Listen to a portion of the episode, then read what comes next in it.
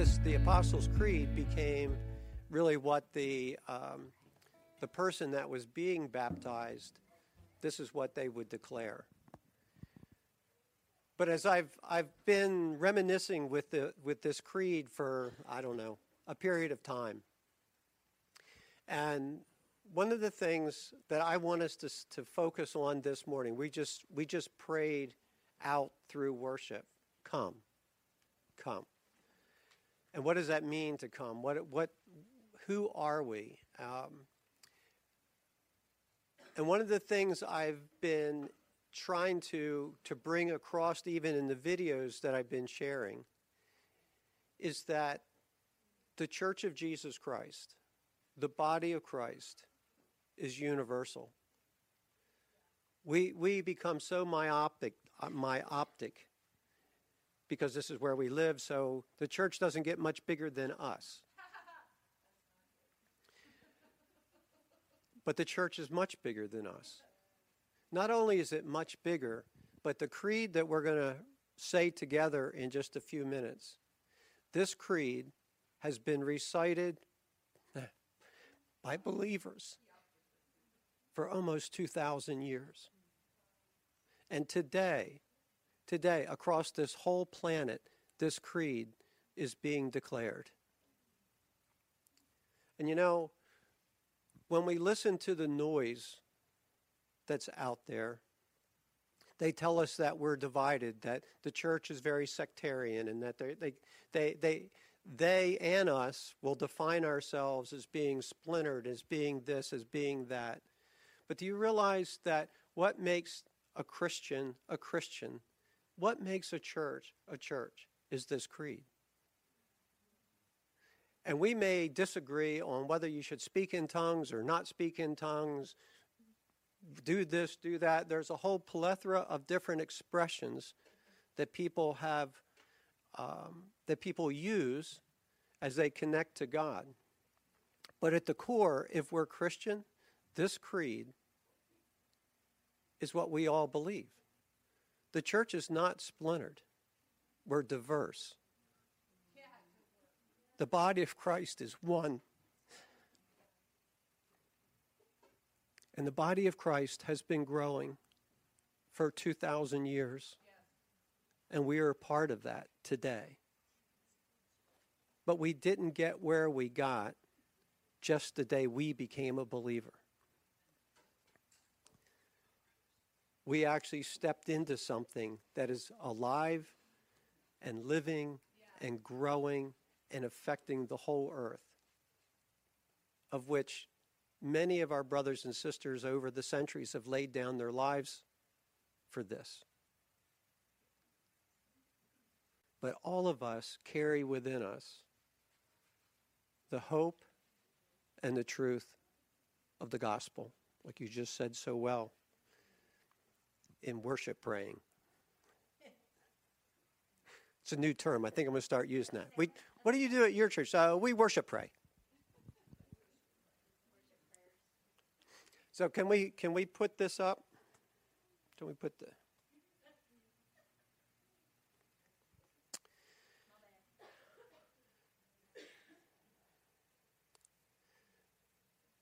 So this let's say this together. I'm gonna I'm I'm not gonna rush through this, so kind of try to cue on me as you're doing it, because I actually want us to have Selah moments as we do this, because it's not just something you read; it is something we are. I believe in God the Father Almighty. Keep going. and in Jesus Christ, his only Son our Lord, who was conceived by the Holy Ghost, born of the Virgin Mary, suffered under Pontius Pilate, was crucified, dead, and buried, and descended into Hades. The third day he rose again from the dead. He ascended into heaven and sits on the right hand of God the Father Almighty. From thence he shall come to judge the quick and the dead. I believe in the Holy Ghost, Holy Catholic Church, communion of saints, the forgiveness of sins, the resurrection of the body, and life everlasting. Amen.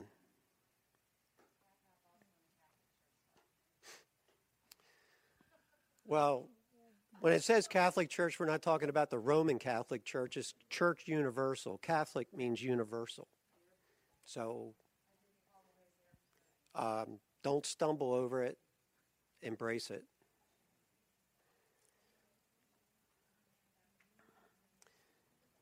If this was written 140 years after the resurrection, the Roman Catholic Church wasn't around yet. Didn't show up for quite a while later. So, Church Universal. But today we are taking the communion of the saints. This is as we remember who Jesus was and who he is and who he is yet to be. We live in the blessed hope that life is not just my mortality here and that's the end, but we live in the hope of the resurrection. That there is life everlasting. There, there is that moment that we hold in our hearts when we know that everything will be set right. And He will be established forever as Lord of all, King of kings.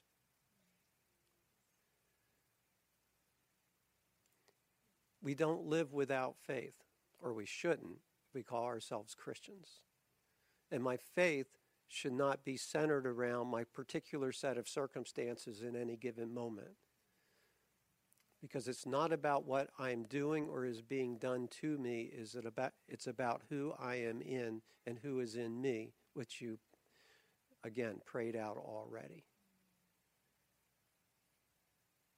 And so we come to that place where Paul says, So what separates us from the love of Christ? And he gives us a whole list. And the reality is nothing. Nothing. Even to the point where somebody may take my life, they can end my mortal life. They can't take my life.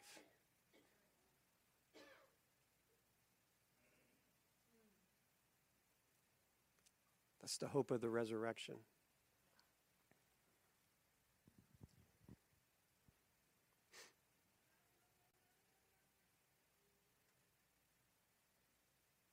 So I'm going to read this through one more time, and then we'll, we'll share communion together.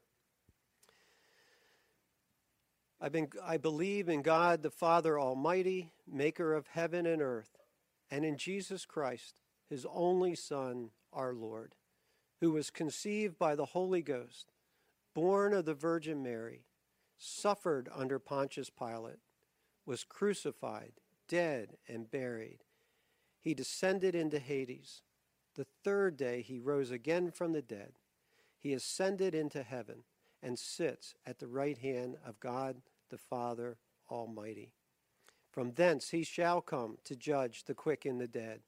I believe in the Holy Ghost, the holy Catholic Church, the communion of saints, the forgiveness of sins, the resurrection of the body, and life everlasting. Amen. Let's take communion.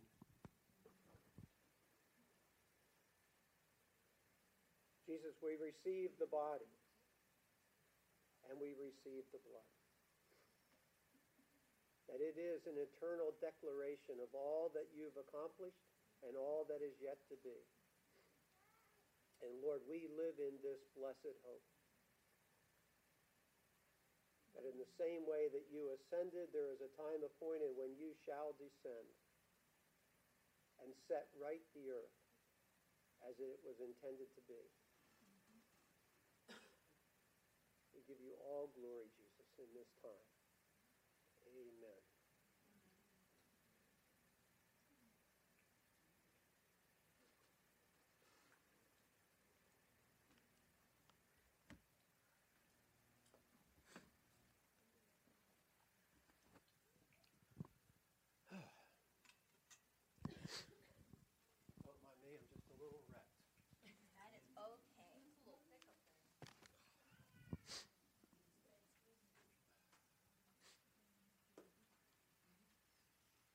This is like sharing Sunday.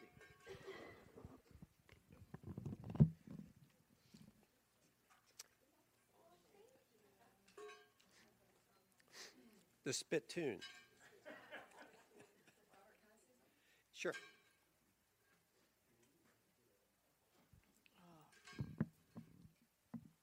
It's good to be back. Yay. It's been a while. So, I just wanted to say, like, for those of you that were here last week for the Sozo training, it was amazing. It was re- yay, right? Right? It was amazing. It was like a huge breakthrough as we were all praying and hoping for and God never disappoints. We got what we wanted. It was incredible. Um, and I took a much needed rest day the day after. Um, I used up all my words over the weekend. Um, I didn't have much of a voice again on Sunday, and um, I had experienced a little bit more pain than I had anticipated in my shoulder the next day. But thankfully we have a great prayer team and i put a call out and everybody gathered together and boom by monday i was much better. So y'all are amazing and, and it rocked. But a lot of testimony. We had a couple of people come over from a team in washington d.c and one of the ladies said, "Oh my goodness, I wish we lived closer. We want to be on your team," and uh, which was a really good, like, wow, that was incredible to hear. And of course, my response was, "Well, you can be. I mean, it's just a drive over the bridge. So who wouldn't want to come over here and be a part of this team, right? I may be biased, but I do think we have one of the best teams in Sozo in the region. So." Anyway, it was a great, great weekend. I am thankful for everyone on the team, everyone that helped. I had a lot of help teaching, so I did not have to do all the talking. Um, so we are having, having said that, we are having encounter next week. Uh, yay, yay! We're we are doing encounter next week. We do have a lot of people that are interested because of the training to come and sit and use those spiritual muscles to sit in and view sessions starting as a third chair. A lot of us are still doing second and first chair. So if you are interested in that and you have taken the training and you want to start exercising, see me or send me an email and I'll get you signed up. Or if you want to schedule a Sozo, Absolutely. Shoot me an email and we'll get you started doing that. But there are a lot of exciting things happening in the Sozo world. We've got a children's Sozo training coming up as soon as the new information comes out, and we will be hosting a, an art Sozo workshop. So I hope to fill this room full of tables and people who want to participate in that. So stay tuned. It was a great weekend. Everyone that was involved, thank you so much. I couldn't have done it without you all.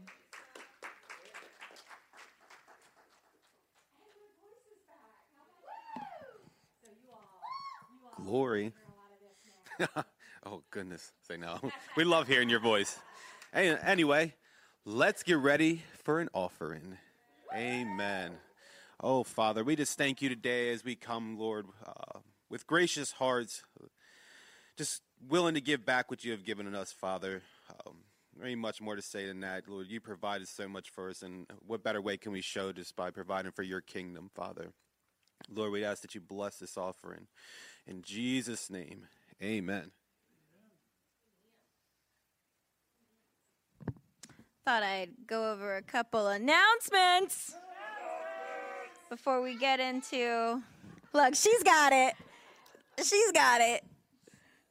Um, you'll have to excuse me. I got some of um, the the blood of Christ on my leg today. I was laughing because some people started the communion a little too soon. and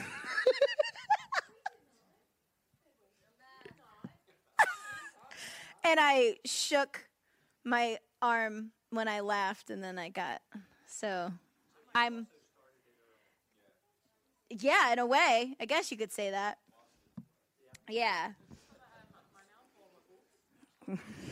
Your face was priceless. Um, so just a couple of quick things. Um, this month, as we're going into the fall, or you know, we're headed in that direction, we have a couple of things coming up that's super duper duper duper duper exciting to me. Um, one being at the end of the month, I have some friends from out of town that are coming in um, to speak. These people mean the world to me. They've made a huge impact in my life, and I get the great pleasure of introducing you guys to them. It's Ed and Sly Pichette. They're pastors at Graceway um, Community Church in Middletown, Rhode Island. Um, near Newport. Um, so every time I go up to Rhode Island, those are the people I'm with all the time. And you're going to experience another piece as to why I am the way that I am um, by you guys getting to meet them. They've just been amazing. I've known them about 10 years now, since I was about 18, 19 years old. Um, and they've made just a huge impact. And actually, they were a very big reason that brought me back home as well. So they um, really stewarded my heart and, and, and loved me well to bring me back here. And ever since I met them, I knew that we were going to be connected, the house and them.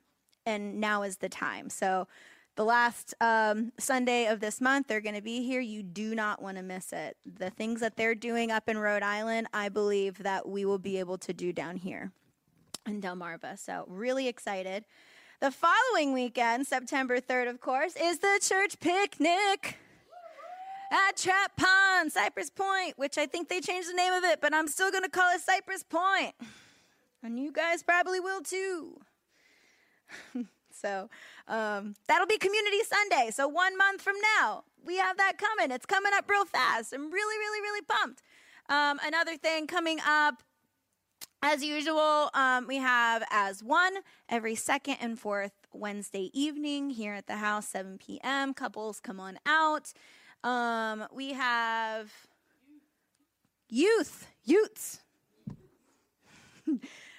Mondays, 6 to 8. That was a question. I'm sorry. Mother? Thank you. Utes, Utes group. Um,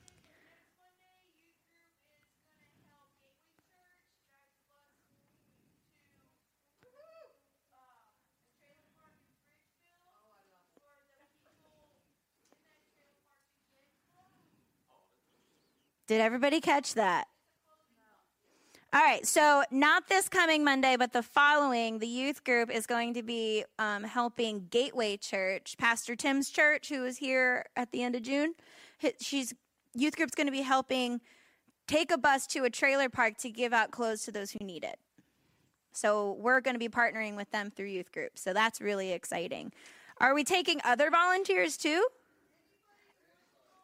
Anybody who wants to help with that, get connected with my mother, Michelle Johnson, in the back, or Shy Cop up here. Cool? Thanks, Don, for the thumbs up back at me. Um, Greenwood Pantry. Yeah.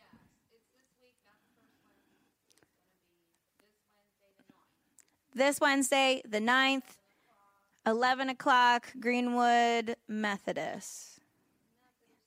All right. Yes, and stay cool.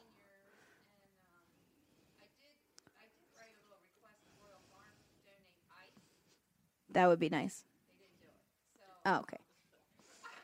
We still got a couple of days. You never know.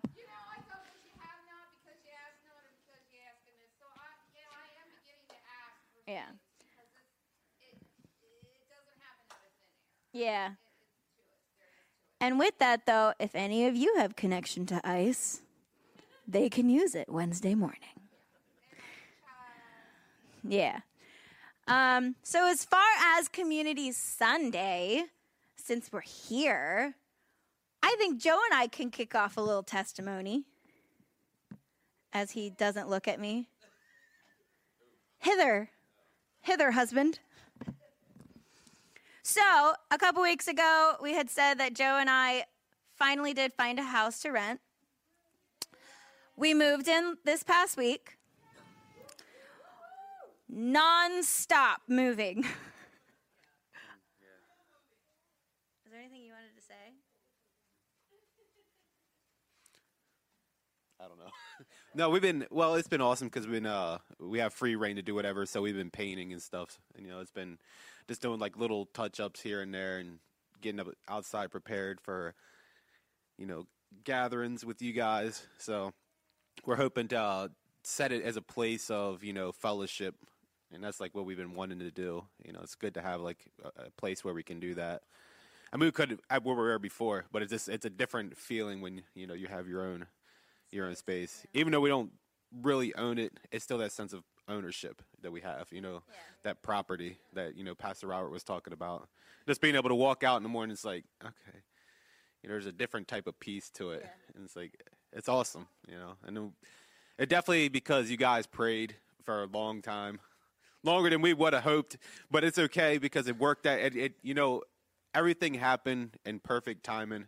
Um, if if it wasn't for that, then we wouldn't be at a place to where we were able to uh, get our finances correct, um, learn how to thrive culture. By the way, you know this isn't this isn't an ad for it or uh, infomercial, But it kind of but it kind of is. But it is. Uh, we do give uh, you know our success to. Um, being able to do thrive culture and just having a, a whole mindset change and just being able to you know just understand how to how to view money money in a different way so it's definitely been a blessing you know you guys are awesome um, we we still do need a couple things we're uh, like furniture wise i mean if anybody is in the process of getting rid of anything you know and looking to get new stuff we don't we don't discriminate we take we, we need some Let us check it out. yeah, couch, dining room table. You know, just the necessity stuff. True. And it's it's been funny. It's been a really unique um, transition for us, even like just within our marriage. It was like night and day. Like we moved in, and it was like like this Tuesday's um, three years married, Joe and I. This Tuesday, tree, Tree. all the branches, all the branches, uh, tree shaker. So um, it's something you used to say randomly all the time. It's, from Swamp People. If you ever seen the, if you ever seen the show, would not have known know that. what I'm talking about. Any hooser. Um, so we um, so it, it's it's been really funny because you know three years married, and obviously you guys know so much has happened in that three years. So we were like, we were driving the struggle bus, man. Oh, oh. Until we started stewarding what we have in all of our lives over the last year or so and everything began to change and we've now we've been having blessing after blessing after blessing and this house really being a culmination of that. And so when we moved in it you know it for me it feels like we're newlyweds again. Like we're we're actually seeing each other again. Like there's parts of him that I really missed because of the accident and then this bad thing and then this bad thing and just darkness and depression. Like all these things just kept happening. And then lately he's been really coming back out. And then oh my goodness guys we move into this house and he is the funnest person in the universe. He's hilarious we're laughing all the time. Yahtzee is like the funnest game ever. And it's just been a whole riot. And so it's funny because in some ways it's been three years, but because of a lot of that chaos, it feels like 10. Um, but at the same time, feels like we just got married this past weekend. And so that's just, you know, you guys have been with us in this whole journey. And I just think that's so celebratory. So we're hoping I've kind of taken over and said this, but we're going to have a housewarming party um, September 9th, the second Saturday of September. Sorry. Um, second Saturday. So, what we're going to do is going to be kind of a come and go as you please thing throughout the afternoon into the evening. Um, and so as we get closer, I'll make sure you guys have more information about that because we would love for you guys to come hang out, check out the house, bless the house. And um, as we're getting more situated, we're also going to have an Amazon um, registry for things we realize we're missing that, um, or that would be very helpful in this house. So, um, I will get more information on that as we get closer. But yeah, we have a house. We're alone, and our dog is with us, and my mom didn't take her because she got her own puppy now. Uh, September 9th, pretty much from like 2 to 8 o'clock. Come and go. 9 9. You look like you're going to say something. I got a second testimony. Okay. All right, I got a second testimony. You can sit. Okay. So, starting off, it's not going to sound like a testimony, but in all actuality, this is. Um, my uncle had passed away, and we had his funeral yesterday. Um, you know, he went through a long, a long struggle uh, since he was like 36. You know, he ended up, and it's crazy. That's like everything that just happened to him, uh, things that inflicted his health. Uh, he went through a stroke. Um, then he ended up getting diagnosed with muscular dystrophy. Then he had a heart transplant, and then a whole, and it was like uh, something else. Oh, and then kidney failure. So he was dealing with that for 18 years, and I remember when I first came out of Teen Challenge, and I know like I, I like it was just me and him, and he comes out the house, and you know, we we get to sit and just have this talk, and I'm like I'm just ex- expressing to him like my newfound you know faith and who Jesus is, and like he was explaining to me just like how he felt, and like he was kind of angry at God just for everything that was happening, and just like it, a lot of it too was just the struggle that you know that my aunt had to deal with. Uh, just having to support him, you know, because it was difficult. He didn't have, you know, use of, like, I think it was the right side of his body.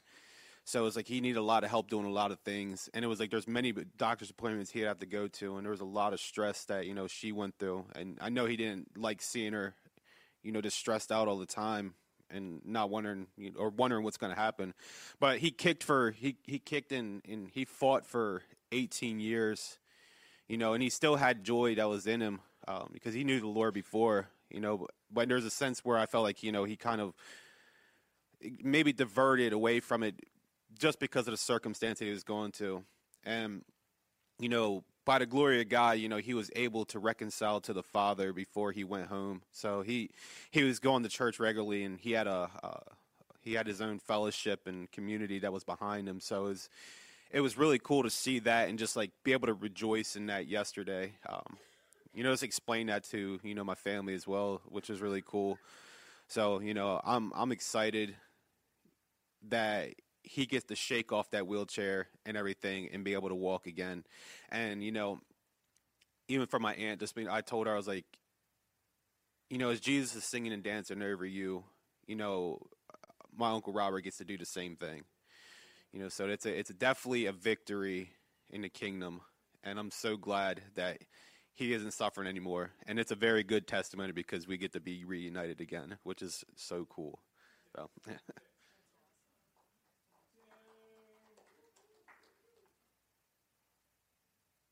So, one more announcement, and then uh, this part two.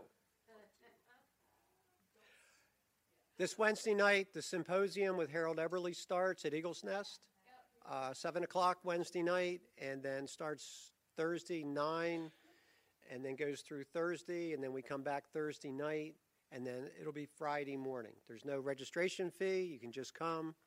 Uh, we will receive an offering Wednesday night and Thursday night to try to cover the expenses of this. Um, but it's going to be fun. Harold, Harold will be the main speaker Wednesday night, Thursday night, and the final speaker Friday. And then Bob Weed, Doug Johnson, John Betts, and myself will also speak during the day. Uh, three of them will do Thursday, and I'll do Friday. So I've got cleanup. But it's um, the the deal is not to it's not a come for like a conference type of thing where you just listen to a bunch of us lecture the whole time. We're, we're entitling it a symposium because the goal is that there's going to be a lot of interaction between those of us that are sharing ideas, those and those that are there, dialogue back and forth, Q and A. Um, we're going to, especially Thursday, uh, we'll be we'll be breaking that up a lot. So trying something new. I think it's kind of a new flavor that's starting to emer- emerge in the kingdom right now. So just looking at what's it like to get out on the front edge of that and see how, what this new new form looks like. So anyway, yes. Yes, and Harold will be here Sunday. So bring people with you. Let's fill the joint up on Sunday, and the air conditioner will be fixed by next Sunday. Sunday. The uh, the compressor comes in tomorrow. So the heating and air people called me and said, "Well, it came. It, it got to the distributor. We could have express mailed it in and got it on Friday for another 450 bucks, but we still couldn't put it in Friday if we got it Friday. Make good call. Don't spend the 450 bucks. We'll just we'll just deal with it. It's not so bad in here today, actually. So, um, yes. Last Tuesday of the month. I'm, I'm getting used to, th- I haven't got used to this yet. I'm working on getting used to it. I missed the last one. Like, oh, that was today. That, well, that, okay.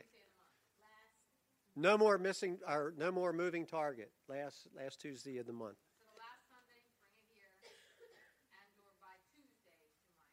Yeah, good, okay. Last Tuesday. Last Sunday, last Tuesday. Um, I want to, I wanted to, we're going to have Jim come up because we haven't had Jim come up and sing for us for a while, so we're getting Jim in, yeah. Um, so we're going to get him up here in a minute. And I mentioned something about, um, you know, singing until Jesus returns. And Jim said, I almost have enough songs for that. I said, I'm a little short. Nice, because he says, I don't think I have that many songs. And Kathleen goes, Have you seen his book? I think he can do it. I'm like, I'm pretty sure he can too. I think I think he can do it. Yep, yep. So I'll have Jim come up. I want to I want to to to make two corrections from last week on what I was saying. One, I did mention Idi Amin. Now, when but when I did that, I was talking about Tanzania. I was not implying that he was the president of Tanzania. He was in Uganda doing despicable things there.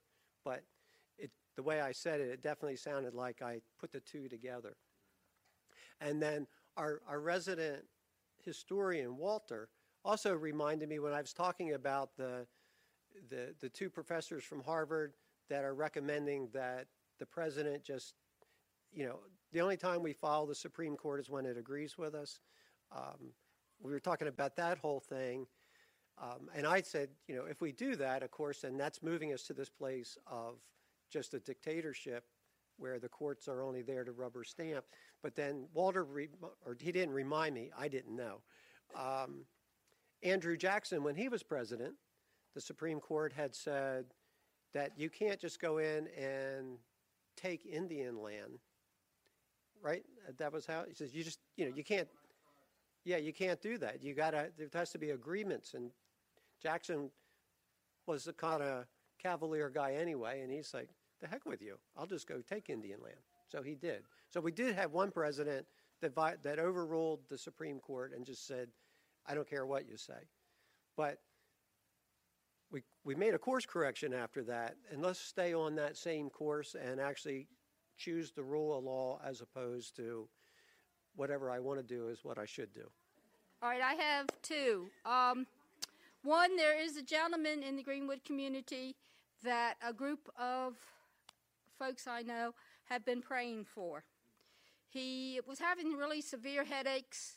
He went to Milford several times, and finally they found out. Uh, I think he ended up in Christiana. Anyway, some in one of the hospitals, they finally realized he had an aneurysm and it was four centimeters at the time they first discovered it. And uh, they were keeping an eye on it because normally they don't do surgery until you're six centimeters. But he was going to Christiana, and whatever they saw, they had decided that he needed surgery. So, uh, not about a week or so ago, he went to the surgeon. The surgeon did another test, and he came back and said, You do not need surgery your aneurysm is gone. So that was that was awesome. So prayer works, folks. Faith works, uh, and they are not churchgoers, so it goes for anybody. So we're hoping that this will bring him and his, his, his partner to, to the church and to God. Mostly to God there. So, house of praise. Yes, that's what we're trying. We've been, we've been working on it. Uh, another thing is uh, Gordon. He has made his uh, last trip to the oncologist for his breast cancer. He is totally clear for that. So we thank God for that. Um, he, he's still doing well. He's still seeing his doctor for the prostate cancer, but there's been nothing has come back up, up for that. So we're still believing that that will be clear too. His energy level is coming up, so he is doing so much better. So thank everyone who has been praying. Yes.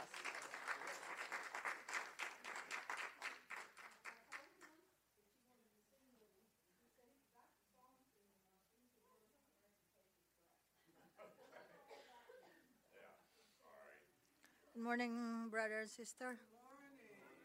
Um, last Thursday, I'm having so rough day because I had appointment to the doctor in Georgetown. I lived in my cousin at Milford. Oh, my doctor said good news. Everything was your your kidney is fine. Everything, the organ is fine. I said, praise the Lord. My blood pressure was very normal. 117 over 1770 something and because i keep exercising and eat healthy food.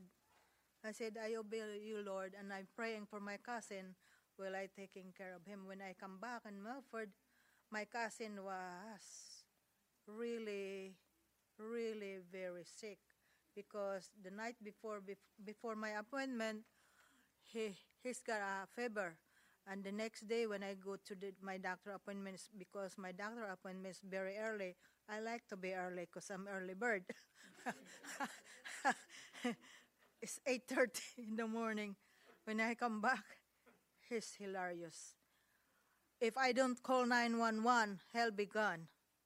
Because he has sips sepsi sepsi yeah, sepsis, sepsis. I cannot pronounce it anyway. So I put ice on his head and I put eyes on his chest. He didn't respond. I said, Oh Lord, help me. I kept praying and praying and praying. He was so pale. So the ambulance picked him up and bring him to ER. So I followed them in there. And then uh, next thing you know, I, I because he was like, I, I asked the doctor, did he got another stroke? He said no, just high fever, 110. Good thing that you call us because he's gonna be gone. Uh, I said, Jesus, you're the one will will know everything. I gave it to you. So yes, every day I, I pray with it with his head. He was in ER and he he pulled everything out because everything, the needle, the cord, everything. When he wake up, when he responds, he wake up. He was terri- terrified because he don't like hospital. He's a doctor himself. He don't like hospital. I said, no, you stay here, honey. You got to be better. Yesterday, I feed him, and he's doing good because he's got um, prostate, he's got kidney failure, he's got everything, he's got diabetes. Before he left home, his glucose was low, 180. When he go to the hospital, boy, it was up uh, uh, 200 something. I said, man, I put him in a diet at home. Now in here, it's not on diet. he got, you got to be eat, you know, because he's getting weak. So praise the Lord. Yesterday, the urine was clear because last Thursday the urine just like a milk, and it's terrible. And he was yelling all the time because he's got so much pain. And the nurses was complaining. I said, Lord, you're the one knows everything. I let you take care of him because I do the best I can to pray and asking you, but I'm not. I cannot ask you no more because you're the one had a plan for him. You're the one had plan for me. because I struggle too much to take care of him. I said, Lord, please give us a help because no aid can handle him. So now, praise the Lord, they, they said that they give me a nurse aid. When he come home, and they asked me if you want to go home from the uh, recovery, I said no. It's up to my cousin if he wants to go home or therapy. I cannot decide that. It needs to really a therapy. So praise the Lord as he's getting better. Yeah, he talked and he recognized me already. He's got dementia. And he said, How you doing? Last night. I said, Good. How's everything in the house? I said, Everything okay. I clean up and everything. I said, Praise God. Thank you, Lord.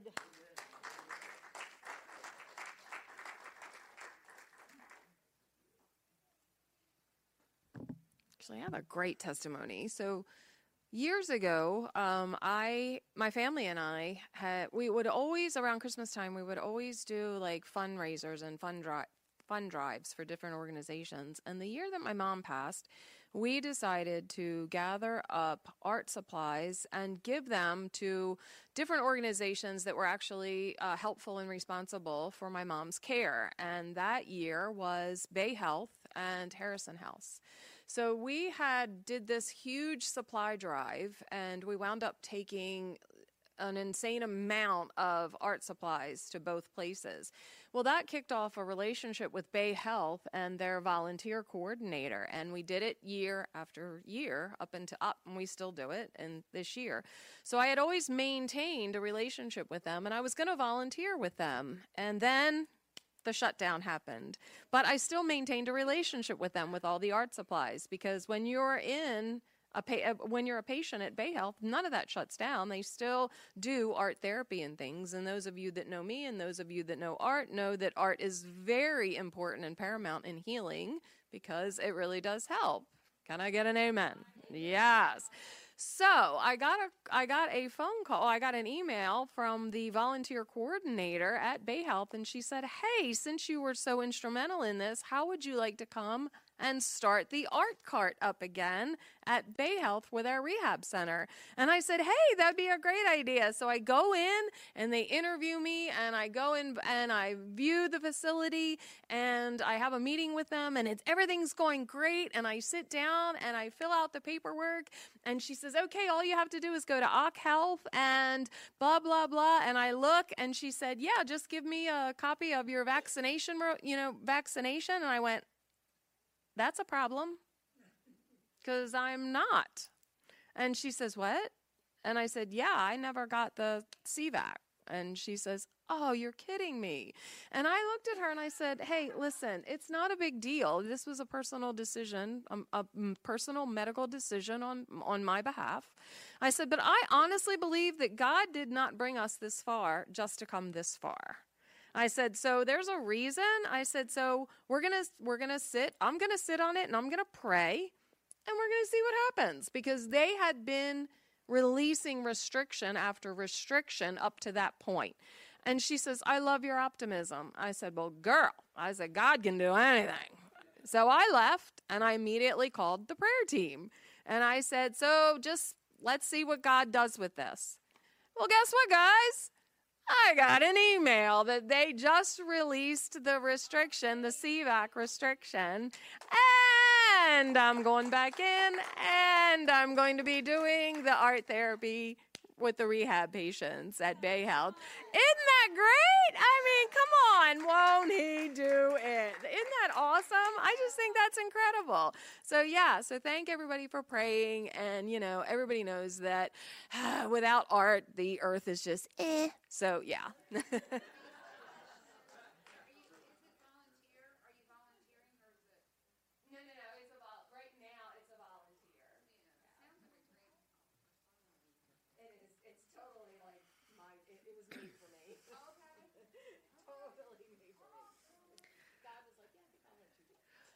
Hello, family.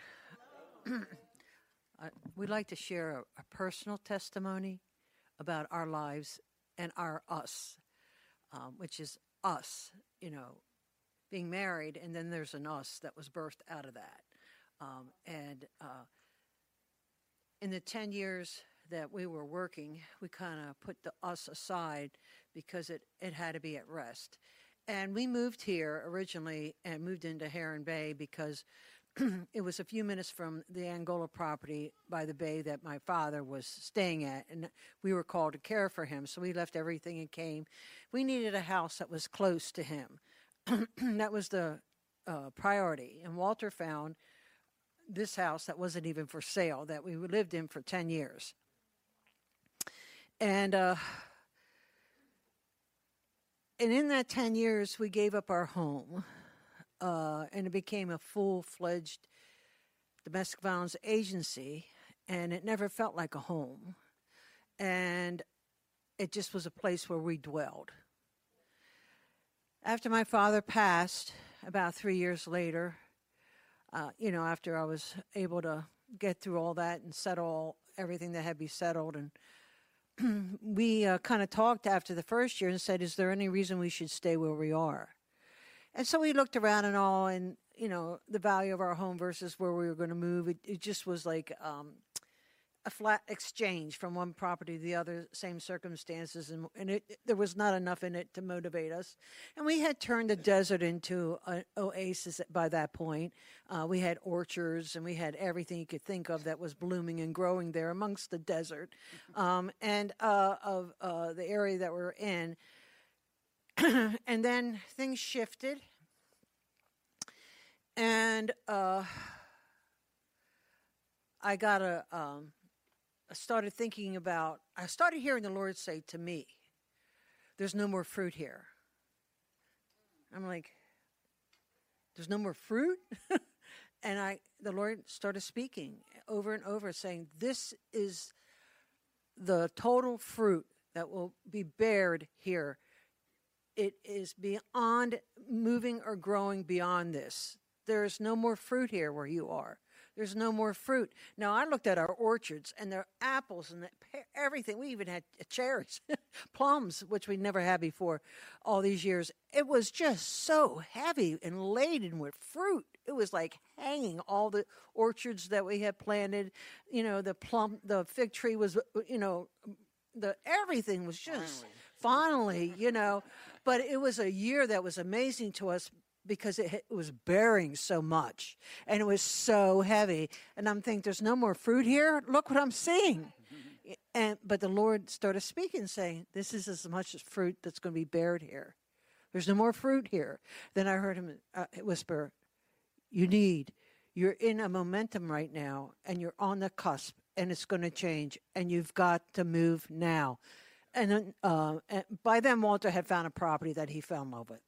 But the bottom line is, um, we put our house up for sale, which was a lot of work getting it ready, and we had been there for ten years. We paid about one hundred eighty thousand for it, and um, that's not talking about the improvements, but just flat out. And uh, we put it up for sale. It sold in four hours. No one came to see it. They bought it online. They paid more than we asked 375,000 and all settlement fees and everything, but they wanted us out in like three, like in like six weeks, and um, we were stunned, and uh, and uh, our realtor said, you know, God must be doing something here. I really believe He is, because I've never seen anything like this. You hear stories about all that. He said, but this is so amazing because you got more than you wanted. And so when we figured it out, we had more than enough to move where we are now and actually buy a home and have it built. And it was for well, I've built five, but it was first Walter's first opportunity to build his own home, his own place. And we just moved in and um, at the end of uh, I can't even think right now, um, June. June. And uh, so we have been um, when when we when I walk in, the atmosphere is so inviting and so pleasant and so peaceful. I walk in and I know I'm at home. I'm in our home, our forever home, where the us of us dwell and nothing else other than the presence of God. And I just wanted to share that today because it has been a long journey giving up our own home. I'm not, you know, putting a crown on my head, believe me, because uh, I mean, I got we got some gifts, but not nothing like that that we were able to accomplish what we have. But in that whole process, there was um, great sacrifice. And Walter kept telling me over and over, well, Jackie, we were called down here as laborers in the field. We weren't called down here as people who were going to put a crown on your head and sit and watch somebody else work. Um, and laborers in the field, laborers in the field, and we labored so long and so hard, giving up all that we we could and beyond that. And I just want to say, God rewarded us. And I, um, I'm overwhelmed uh, because it's so peaceful there. It's not. Uh, I'll let Walter talk now because I'm going to start crying. Uh, yes, it was a journey to say the least. Uh, we were told initially, we were, as we sold our house, we were told, well, okay, the new house will be ready midwinter. Okay, so we were told that. And we, so we, anticipating that we, we were in a rental at the time, and we kept driving by the property, and there were trees that needed to come down and they never came down. and time, time, time went along, time went along, time went along. Six months later, Six months later, the trees came down along with section three of the property. all their uh, trees. All their trees. They weren't, they just didn't take our trees down, they took out the new section. And so instead of uh, being in the property in six months, it was a year. But once they got started, it moved. And we were happy with the construction, the quality. And uh, so I must say that if there's, go through the sacrifice, go through the bumps, it's well worth it in the end. It's not going to be perfect. It's not going to be what you expect but it's worth it in the end.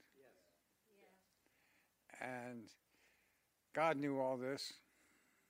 It was no surprise to him.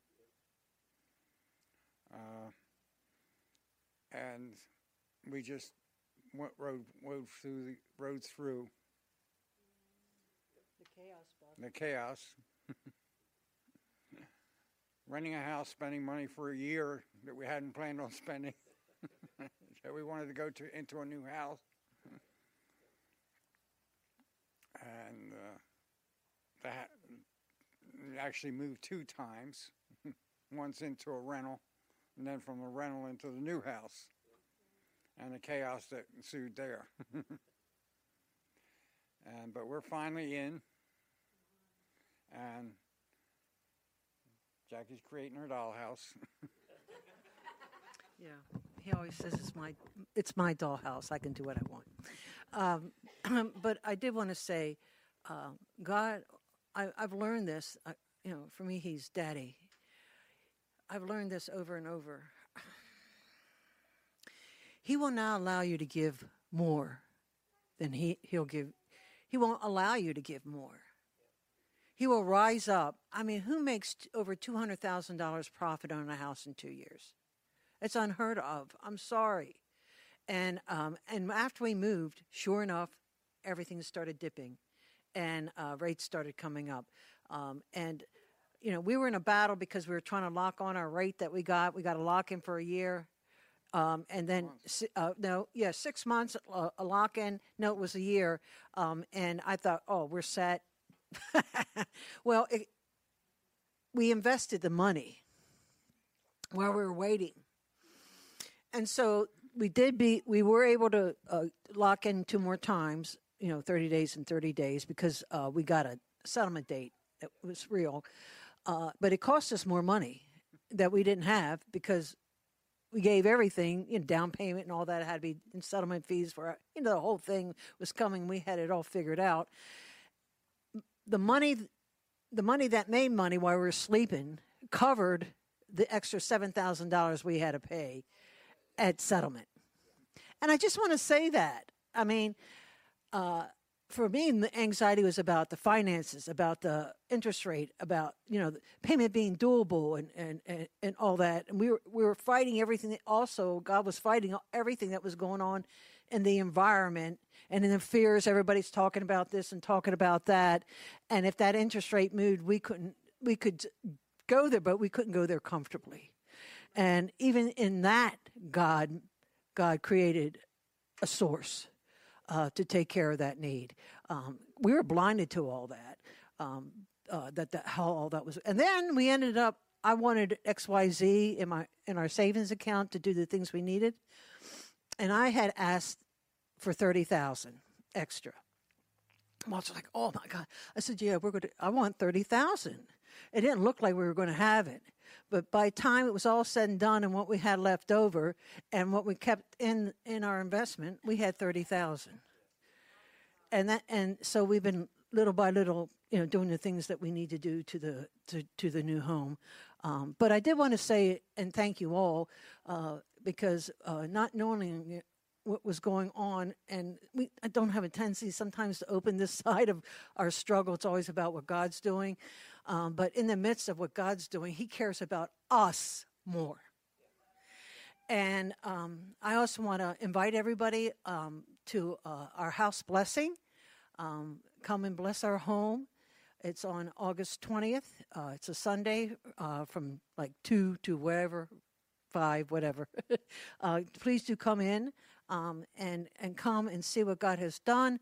Uh, of course, it's not finished, but you're not coming there to check the dust on the rails and all, because don't come over. I don't want you as my friend. We're still in the process. Uh, so, uh, but do come over, uh, pray with us, rejoice with us, because I believe Walter and I have missed a lot of pieces in our life that we needed to celebrate, but we never had any energy to celebrate as the highlights were happening. And I, we are trying to reset that pace and stop and celebrate and invite our friends and and um, to come and celebrate with us. So we wanted to share that with you all today. And Walter kept telling me, you know, sacrifice uh, has a, a, there's a great cost for anything that's worth worth it. There is great sacrifice that's required before you get there and I was thinking about you both. Uh, and anybody out there in that boat, just keep every day, look forward, don't think about, just do the best you can and keep moving. And somehow God is in the midst of it all because I, I didn't see this coming. I just thought we'd be at that place. And it never felt like a home to me. When I came in, you know all the conversations that were there. It was it was a business and it never felt personal. There was no us in that. It was just a dwelling. But this is a place called there for us. Thank you.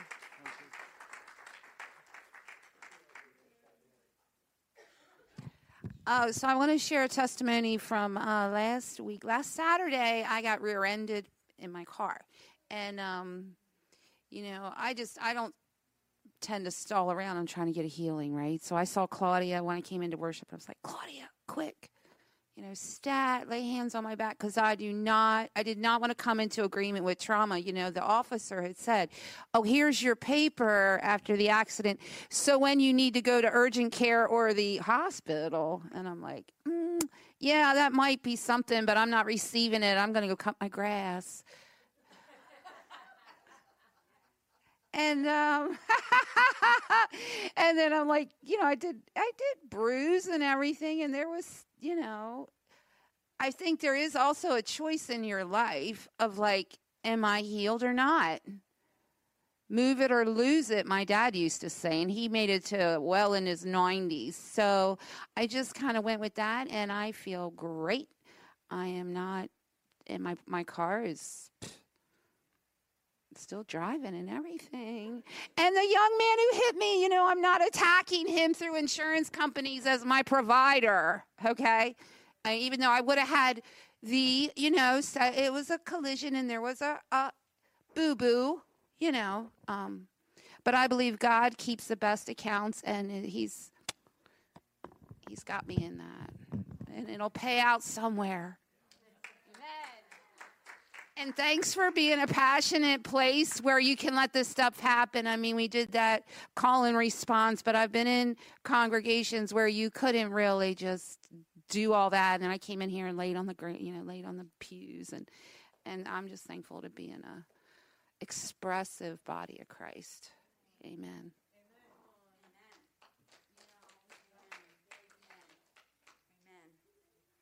Whoop whoop. So I don't want to miss a chance to give glory to God. Amen. Um, as most of you know, I am. Um, I had been looking into massage therapy school, and I went. I went up last Wednesday to take my application and my fee, and I had uh, originally I was going to go on January the eighth because my mom's coming in September, and there because the first class is starting September the eleventh. But after talking with mom and deciding she was going to be in and out doing things, and it's only Monday through Thursday, 9:30 to 2, so and it's just going to be a short while. I decided to do September the 11th. So I rode up there on Wednesday and took my application and my fee, and I got the last seat in the day class for September the 11th. That's just another sign to me that Papa saved me a seat in that class. He's so awesome. So in the meantime, I have a praise report because um, my um, I can't remember no, I didn't say this. My mower, um, my it was like brand new, bought in 2017, John Deere mower, big, like Cadillac of mowers. and um, I'm mowing, and um, the brake, the the belt breaks, and I'm like. Thank you, Lord, because you knew this was going to happen. It's no surprise to you, and I'm trusting in you, and it's all going to be fine. And thank you, thank you, thank you. So two days later, I go to my friend's anniversary party and I'm sitting across from her neighbor and I'm telling my other friend what happened with my mower. And he says, Here, here's a card for this is a guy. He is good. He's reasonable and uh, he's just great. I can't say enough about him. I call him. He comes to my house in person and he finds that it wasn't just the belt. A bracket had broken that was holding another piece. And he said, Thank God. Well, he didn't say that. I did. Thank God it didn't because it could have destroyed the the other piece that the bracket was holding, and it didn't. So when the bracket broke, it cut the belt. So he took the um, mower deck off and and I ordered um, the parts, and he came and he put it all back together. And I had also bought new blades because he said you need new blades. So I went ahead and I had bought new blades.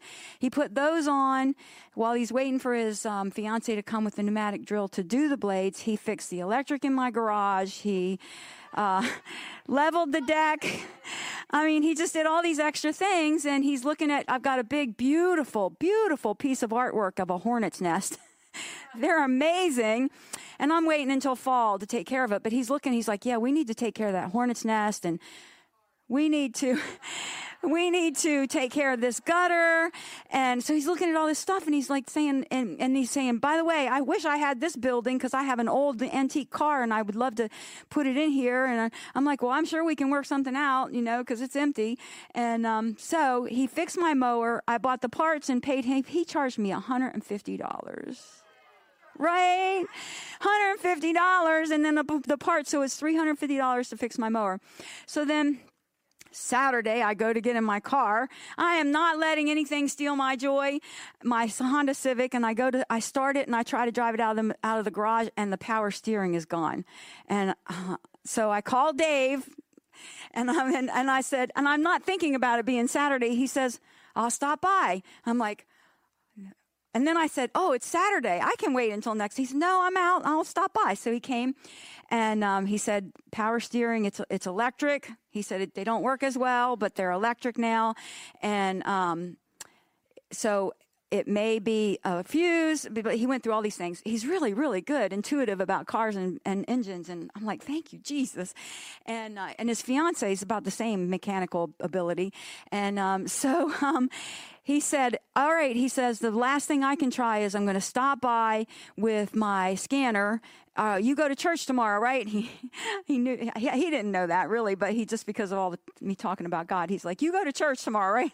I'm like, Yes, I do. And he's like, He's like, Well, I'll stop by with my scanner and I will try to reset it. And sometimes that will work. So pray, pray, pray, pray that I laid hands on it and I got in it this morning to see if it worked. it was still stove up. So, anyway, I'm not letting anything steal my joy. I said the same thing. Lord, thank you. You didn't, this didn't surprise you. You knew it was going to happen and you are just so awesome and He's going to do it. So, amen. Right? Amen. Woo.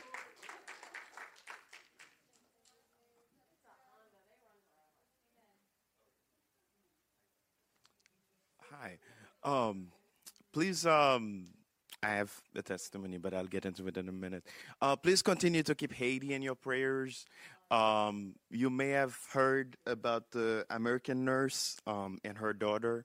Um, I think it's going up to over two weeks um, at this point. Uh, this point, since they were kidnapped in Haiti, um, there is um, finally some movement. Um, and Pastor Robert and I talked about this on Sunday, as far as um, with the UN, with um, sending a, a multinational uh, force uh, to Haiti. Um, the African country of Kenya um, has volunteered um, to uh, send about a thousand.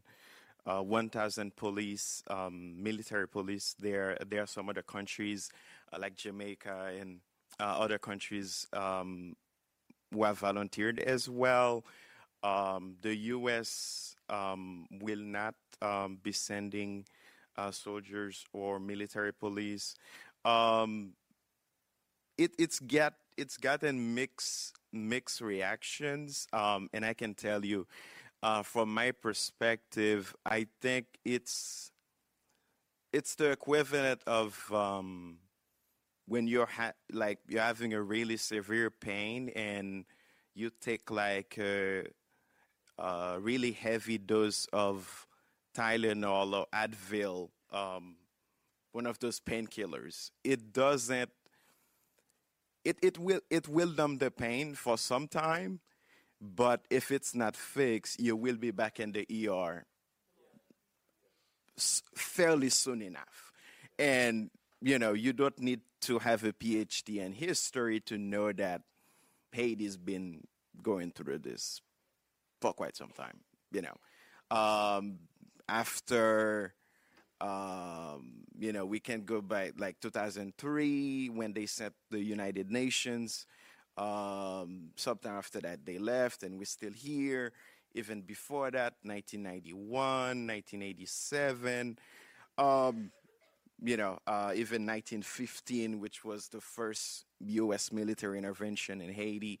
Uh, we've seen that movie a few times to actually know how it could play out, but uh, I still want to encourage you to be in prayer because when those missions fail, people are still hurting, people are still in pain. And I think ultimately, if you put the politics aside, um, the unfor- unfortunate part about it is that a lot of people are hungry. It's it's it's not just the uh, fact that you know there's the kidnapping, um, but people are hungry.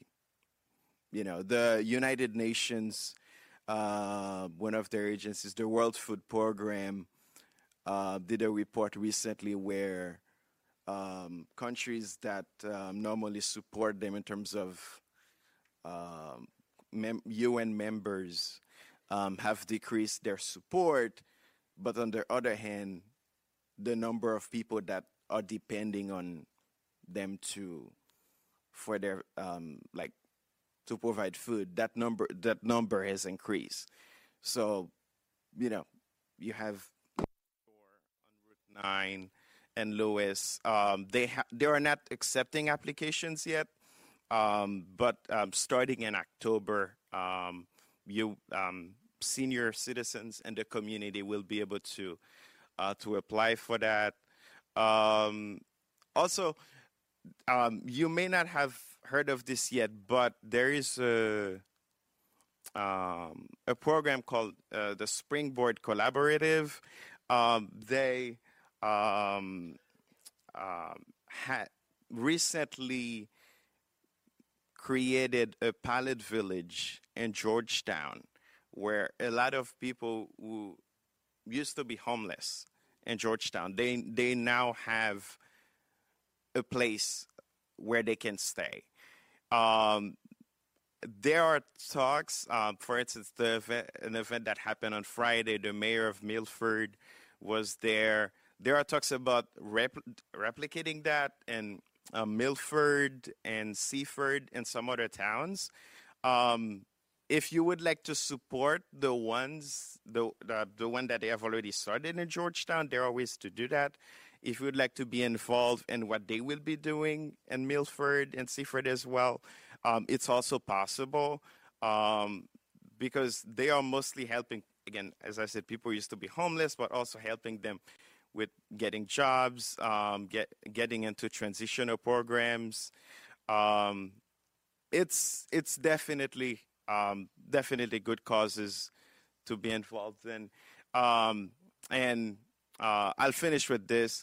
So I um, uh, will be starting my doctoral program um, in, in a couple weeks. Um, thank you, thank you. So um, I will be doing a doctor of ministry uh, with a concentration in chaplaincy. Um, normally, it takes about three years, but that's if you do it full time. I think for me, a lot of things that are happening right now in my life, starting the doctoral program, uh, being involved in the community and the position, it's asked me to um, take a step back and say, when you dreamed this five, ten years ago, what did you, what did you envision that it would look like? Because sometimes we pray about things and we get there, but we don't really realize this is what you've been praying for.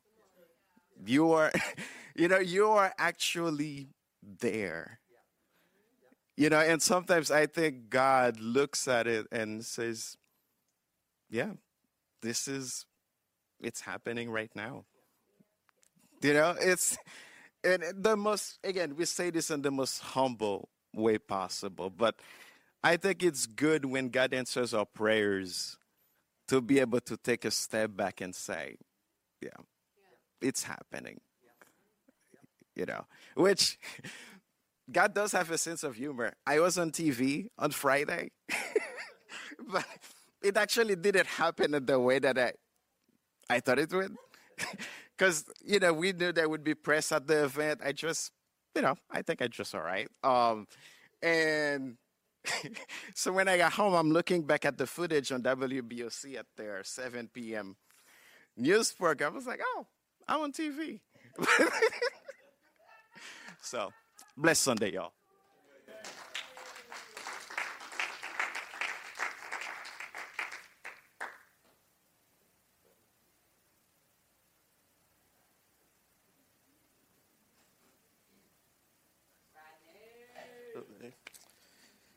We are trying to figure out what's going on.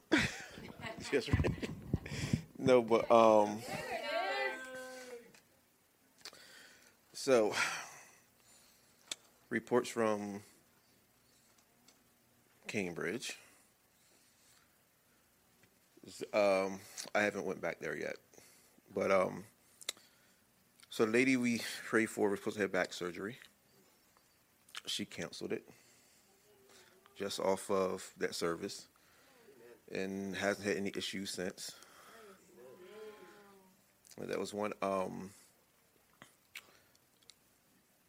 I gave the pastor, you know, when I invited you, you know, I told her I the spirit of holiness. And of course, I had no idea why, because I'm I'm the type of person to where when when the spirit gives me something, sometimes I'm like, what are you trying to say? She's a pastor, right? The spirit, you like, what you mean holiness? Like, ain't she already holy?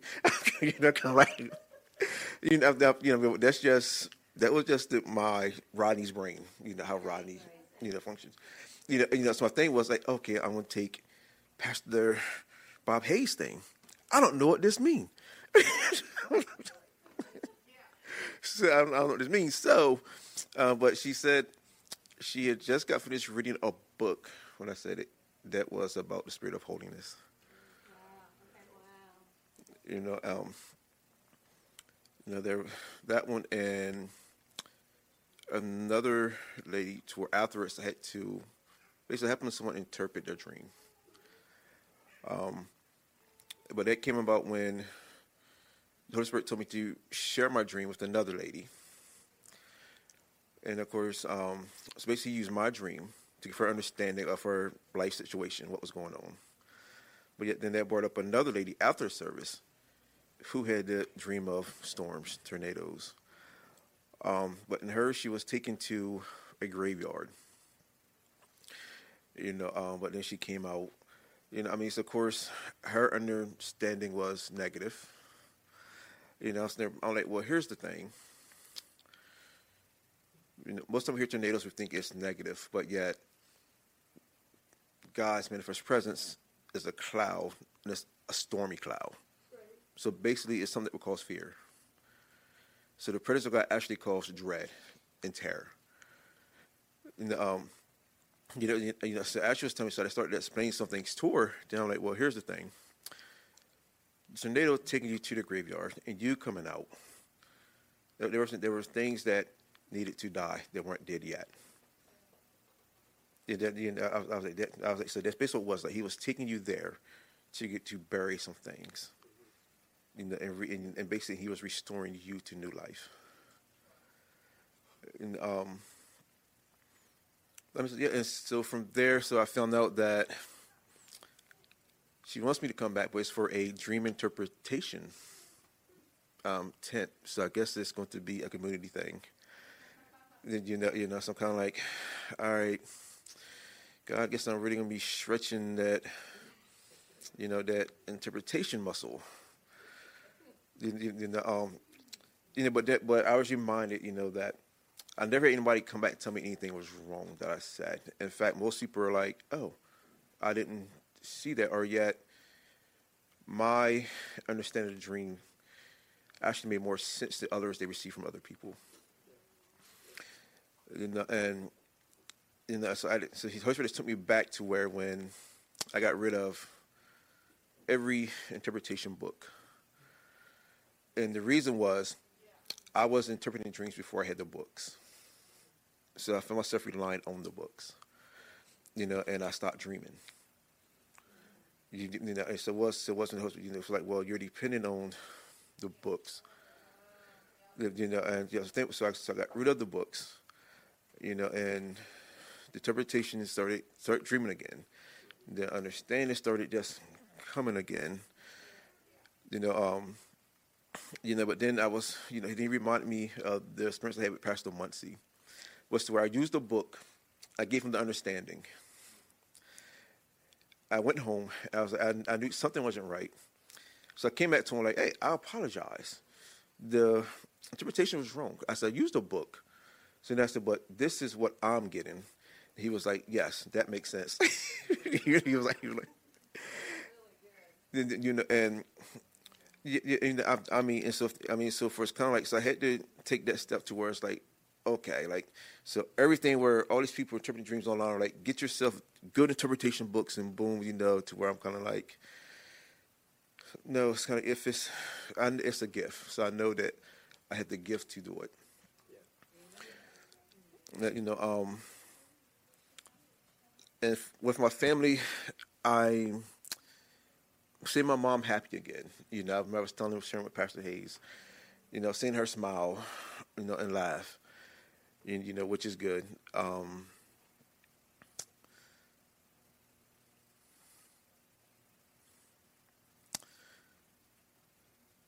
and the thing was, we went through with my dad.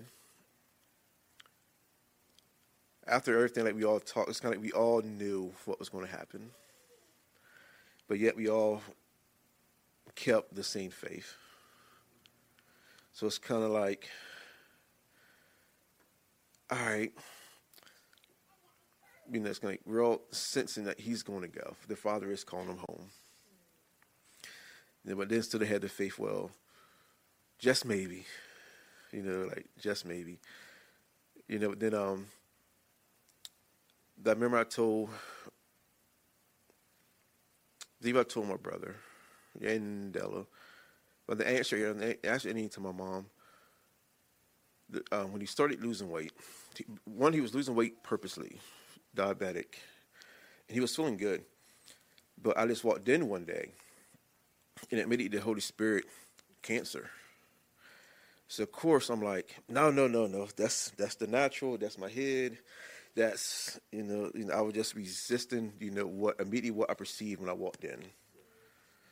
You know, um, you know, and, and so you know, so it's kind of like, you know, just you know, so just it's happened a lot. A lot of times, you know, just know what the Holy Spirit is giving things quickly in situations, you know, and learning not to because it's not a good report to accept it, you know, not reject. Oh, this is just the devil.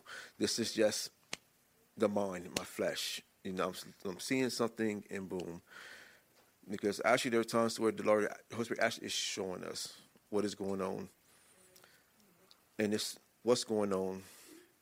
It's not pretty, it's not good. And we can blame that it's demonic or, you know, or whatever, you know, the excuse is, but it's actually the Holy Spirit being real. Yeah. You know, guess what? What the situation the Holy Spirit was, let me know cancer. You know, and of course, um, you know, I, I, I wasn't doing no spiritual warfare against the thought. you know, but it would have been terrible if I was. You know, after after hearing the diagnosis, what came out, what. I mean, but it's a journey, you know, and ironically, I was sharing with Pastor Muncie, even like Pastor Aziz, it was a transition because he was transitioning so that I could even more transition to where God wants me at. And, so, um, it's kind of like the Holy Spirit. It was something that needed to happen. You know, because what he wanted to do for the family, my father, had, they had reached his reached the limit. You know, he was like, but what he wants to do, I, you know, it's for me to get the family there.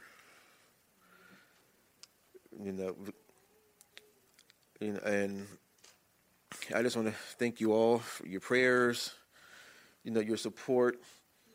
Financially, things are getting better because everything was three months behind with the family, with them. Um, he was saying things were good, but probably the whole memory, you know, because um, we didn't know it had, I didn't know it had spread that bad. You know, um, you know, it was even, you know, it really hit the night when we went two in the morning. I got a phone call to go clean him up, help my mom. He said, get him, move him into the living room. He has the walker. He's bumping into everything. I'm like, can you see? Yeah, yeah, baby, yeah, yeah, I can see. And he bumps into something else. I'm like, you sure you can see? you, know, you know, he's like, yeah, yeah, yeah. You know, he's like, yeah, yeah. You know, we go up in there, and I'm like, you know, that's I, I really I knew it was like, no, he can't see. You know, he just, you know, he didn't want to bother me. You know, then went where we were all, me, him, we were all crying. You know, so I asked him, I said, what's wrong? Are you, are you afraid? He said, no. You know, I said, what's wrong? He was like, you, y'all already do love me.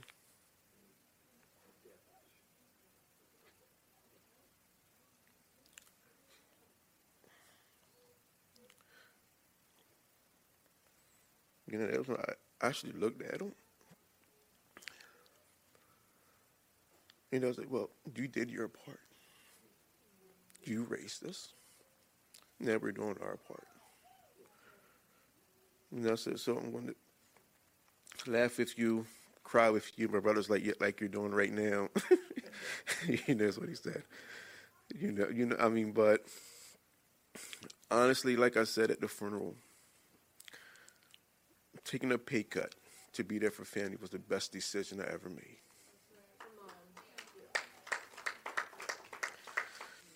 Like I made a decision, even with talking to Pastor Muncie, you know, it's like I wanted to be a better son in the natural, and to be a better spiritual son to my heavenly Father, and to be a better son to Him, be, being more available for the house.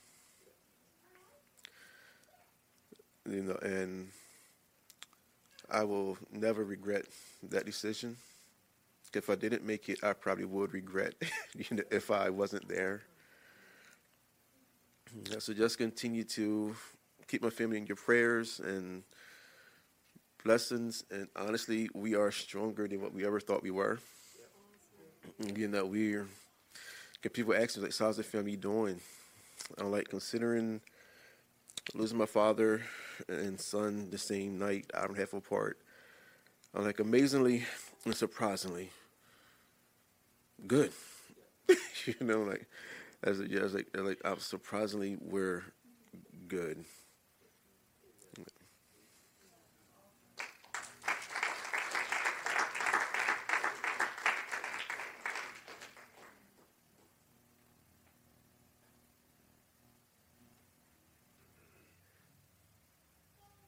That it? Open your Bibles to Leviticus chapter 1. Oh, see, when I talk about Leviticus, they, they pop up. Yeah. I just want to say uh, we just celebrated 35 years. So, and part of it is because of this family, too. I mean, the prayers that you guys have given us, I mean, mainly God, just us trusting in God. But we just want to thank you, right? Mm-hmm. Okay. See, Joe and Amanda have now released over the church. It feels like we just got married.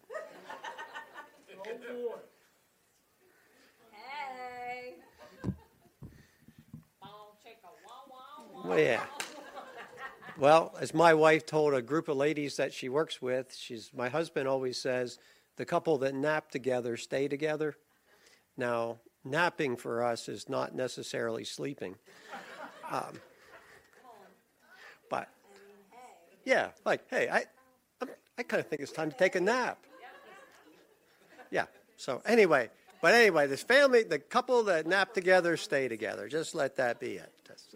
Um, lots of everybody. Thank you for the testimonies. I mean, it's just awesome what the Lord is doing. You know, because we, we live in the tension of things that are undone and things that are being completed. But we but there's not a the finish line isn't right now. These are just as one thing's completed, another thing arrives on the horizon that starts to be, and we don't we don't see the whole timeline laid out, and yet the Father is doing things abundantly beyond everything that we can think or imagine. He's already run ahead of it. He's run ahead of it. And he's like, just come on, let's go, let's go. You know, sometimes I feel like with him, I'm like the the little kid, and it's my first time to the zoo, and he's taking me to the zoo, and I'm I get all caught up with the animal that I'm looking at, at what it's doing, and he's like, "Now come on, let's come on over here, come over here," because he's enjoying watching us discover. It gives him great joy, because in his providence, he's the one that put it out there in front of us for us to discover anyway. So whether it's about my own heart, about husband and wife as a, our hearts, with our children, with what we do, with our dreams, whatever it is, he continually unfolds it and unfolds it. Um, this uh, and with this I'll say amen. But um, so we we've been running the B and B for five years, and you know you open a business and then you start the business right in the middle of a pandemic. It's like not exactly smart planning, the nice thing was we didn't need the money to keep our head above water. It was all extra stuff. So we were okay. But I've been watching what's been happening with our guests over the five year period, especially when we got to the pandemic. Why people were coming at that time, how they were, um, you know, what they were talking about, what they were concerned about, even how we had to kind of adjust things in the house to create the, you know, say, you know, give them the sense there's a safe environment here, that kind of thing.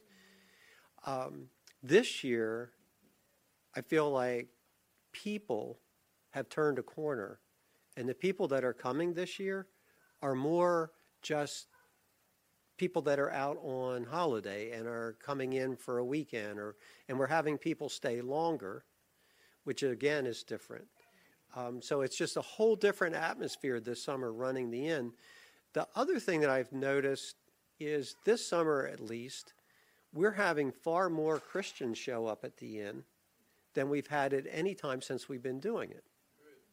Like this, uh, this our guest just these last couple days was a Episcopal priest, and she was her daughters were over in New Jersey with friends, and so she she picked us because it's she saw the name Iona, and she knows about Iona in Scotland, and she's like, I've always wanted to go to Iona.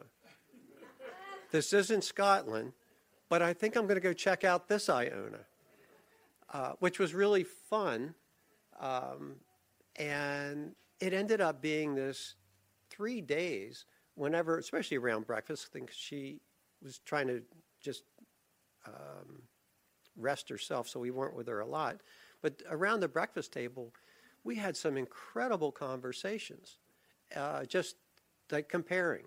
What's it like to be an Episcopal priest? What was it like to be a pastor of a charismatic church? What's the what's the differences? And when I read at the beginning of today about the, the Apostles' Creed, I said, I've, I've been meditating on that now for, for quite a while. And it was, it solidified in me this whole idea. Here I am talking with an Episcopal priest. We, we could have found multiple things to be in disagreement about. Instead, we ended up sitting at a table and laughing and crying together about who Christ is in our life. Her expression is very different than my expression, but we both could see the, the beauty in each other's journey. You know, that as an Episcopalian, what, what you bring to the table, I don't, have, I don't have that experience as a charismatic. We just showed up not that long ago. These the, the, the traditions that the Episcopal Church or you know any you know those those churches the traditions that they bring with them have been there for a long time. They've stood the test of time. On the charismatic side, we're still seeing what will stand the test of time. You know, um, and like when I did uh, Sarah Jump's wedding just last week, um, I shared it with a, with a Catholic priest. And at the end, he had asked about, can I, can I read a blessing over the couple? I'm thinking, you know, in charismatic circles, we're going to say a blessing at the end of something. It's pretty short. We might throw in some tongues, you know, but it's, it's going to be concise. So I said, his name is Larry. I said to Larry, I said, sure. He did the vows and he did this blessing, and I did the rest of the service. So I'm holding the mic for him as he's holding as he opens the book. Right? Now, this blessing that he gave to Sarah and Aaron was two full pages small print. and he read the whole thing. And I'm I'm holding the mic reading along, you know, I'm tracking with him as he's reading. One, I'm like, this is one of the longest blessings I've ever seen. And as he got going, it covered everything from birth to death and everything in between over this couple. Their family, you know, it declared the, who Christ was, it declared his goodness, uh, on and on. Two pages. And I'm thinking, I need to get a copy of this. I don't think I'm going to read the full two pages, but I can pull excerpts out and stick into some things I'm doing. And then I had this personal revelation about how early on when I first became a believer, one, the Catholic Church was the arch enemy on the planet, right? It was the cult, it was this, it was that, it was all that stuff. Um, and, um, uh, it, you know, all that. So anyway, I, I'm, I have this flashback to a lot of things that I've said in the past about denominational, especially liturgical churches. You know, because if you if it's on if it's printed in a book and you just read it, obviously it has no meaning and it can have no impact. It takes the power of us charismatics, Holy Ghost anointed, spur of the moment, just get it out there. That's the real deal, not something in a book, right? And so as he's reading his blessing, and I'm tracking with him, I was just mindful of the fact that I've just stood here for 30 minutes and read a script. Now, I wrote the script, but it's a script nonetheless. My script is, in its latest edition, my script is about five years old. Larry, on the other hand, is reading this blessing that's probably as old as the Catholic Church is and has been read over multiple couples as they got married. And there, you know, I saw, I was blessed as he read it. I'm like, this is just good stuff. I mean, there, you know, it, and I'm like, the church, we are far more united if we'll just start looking at each other and seeing God in the other and celebrating that regardless of our differences. That creed that has been with the church from the beginning, second century, that creed has been read over and over and over again. And we read it today, which gives us the communion of the saints. Those that have gone before us, those that are waiting, as Hebrews says, those that are waiting for us to fulfill what they didn't get done in their time frame, we now have the privilege of completing their journey for them.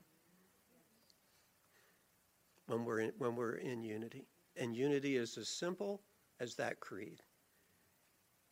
And when things come along that divide us, I think we need to, instead of assuming that that division is of God, I think we need to look at that and go, Am I bringing peace? Am I a person of peace? Or am I a person that creates disorder when I come into the room? Does chaos follow me? Does peace, peace follow me? If peace isn't following us, then think we, we need to get a sozo. Jesus, where are you right now? So, anyway, Father, we thank you for today. We thank you for all that's been shared, just the richness of what you're doing in our midst. Lord, the possibilities and probabilities that you are putting before us. Lord, we, we, we embrace those. We embrace the mystery. Uh, we, we embrace it in faith. And Jesus, thank you for today. We, as we go and celebrate with sharing food with one another, bless this time together. Thank you for each one that's prepared things. And Jesus, above all, just be glorified in our midst. Amen. Amen. Goeth Edith.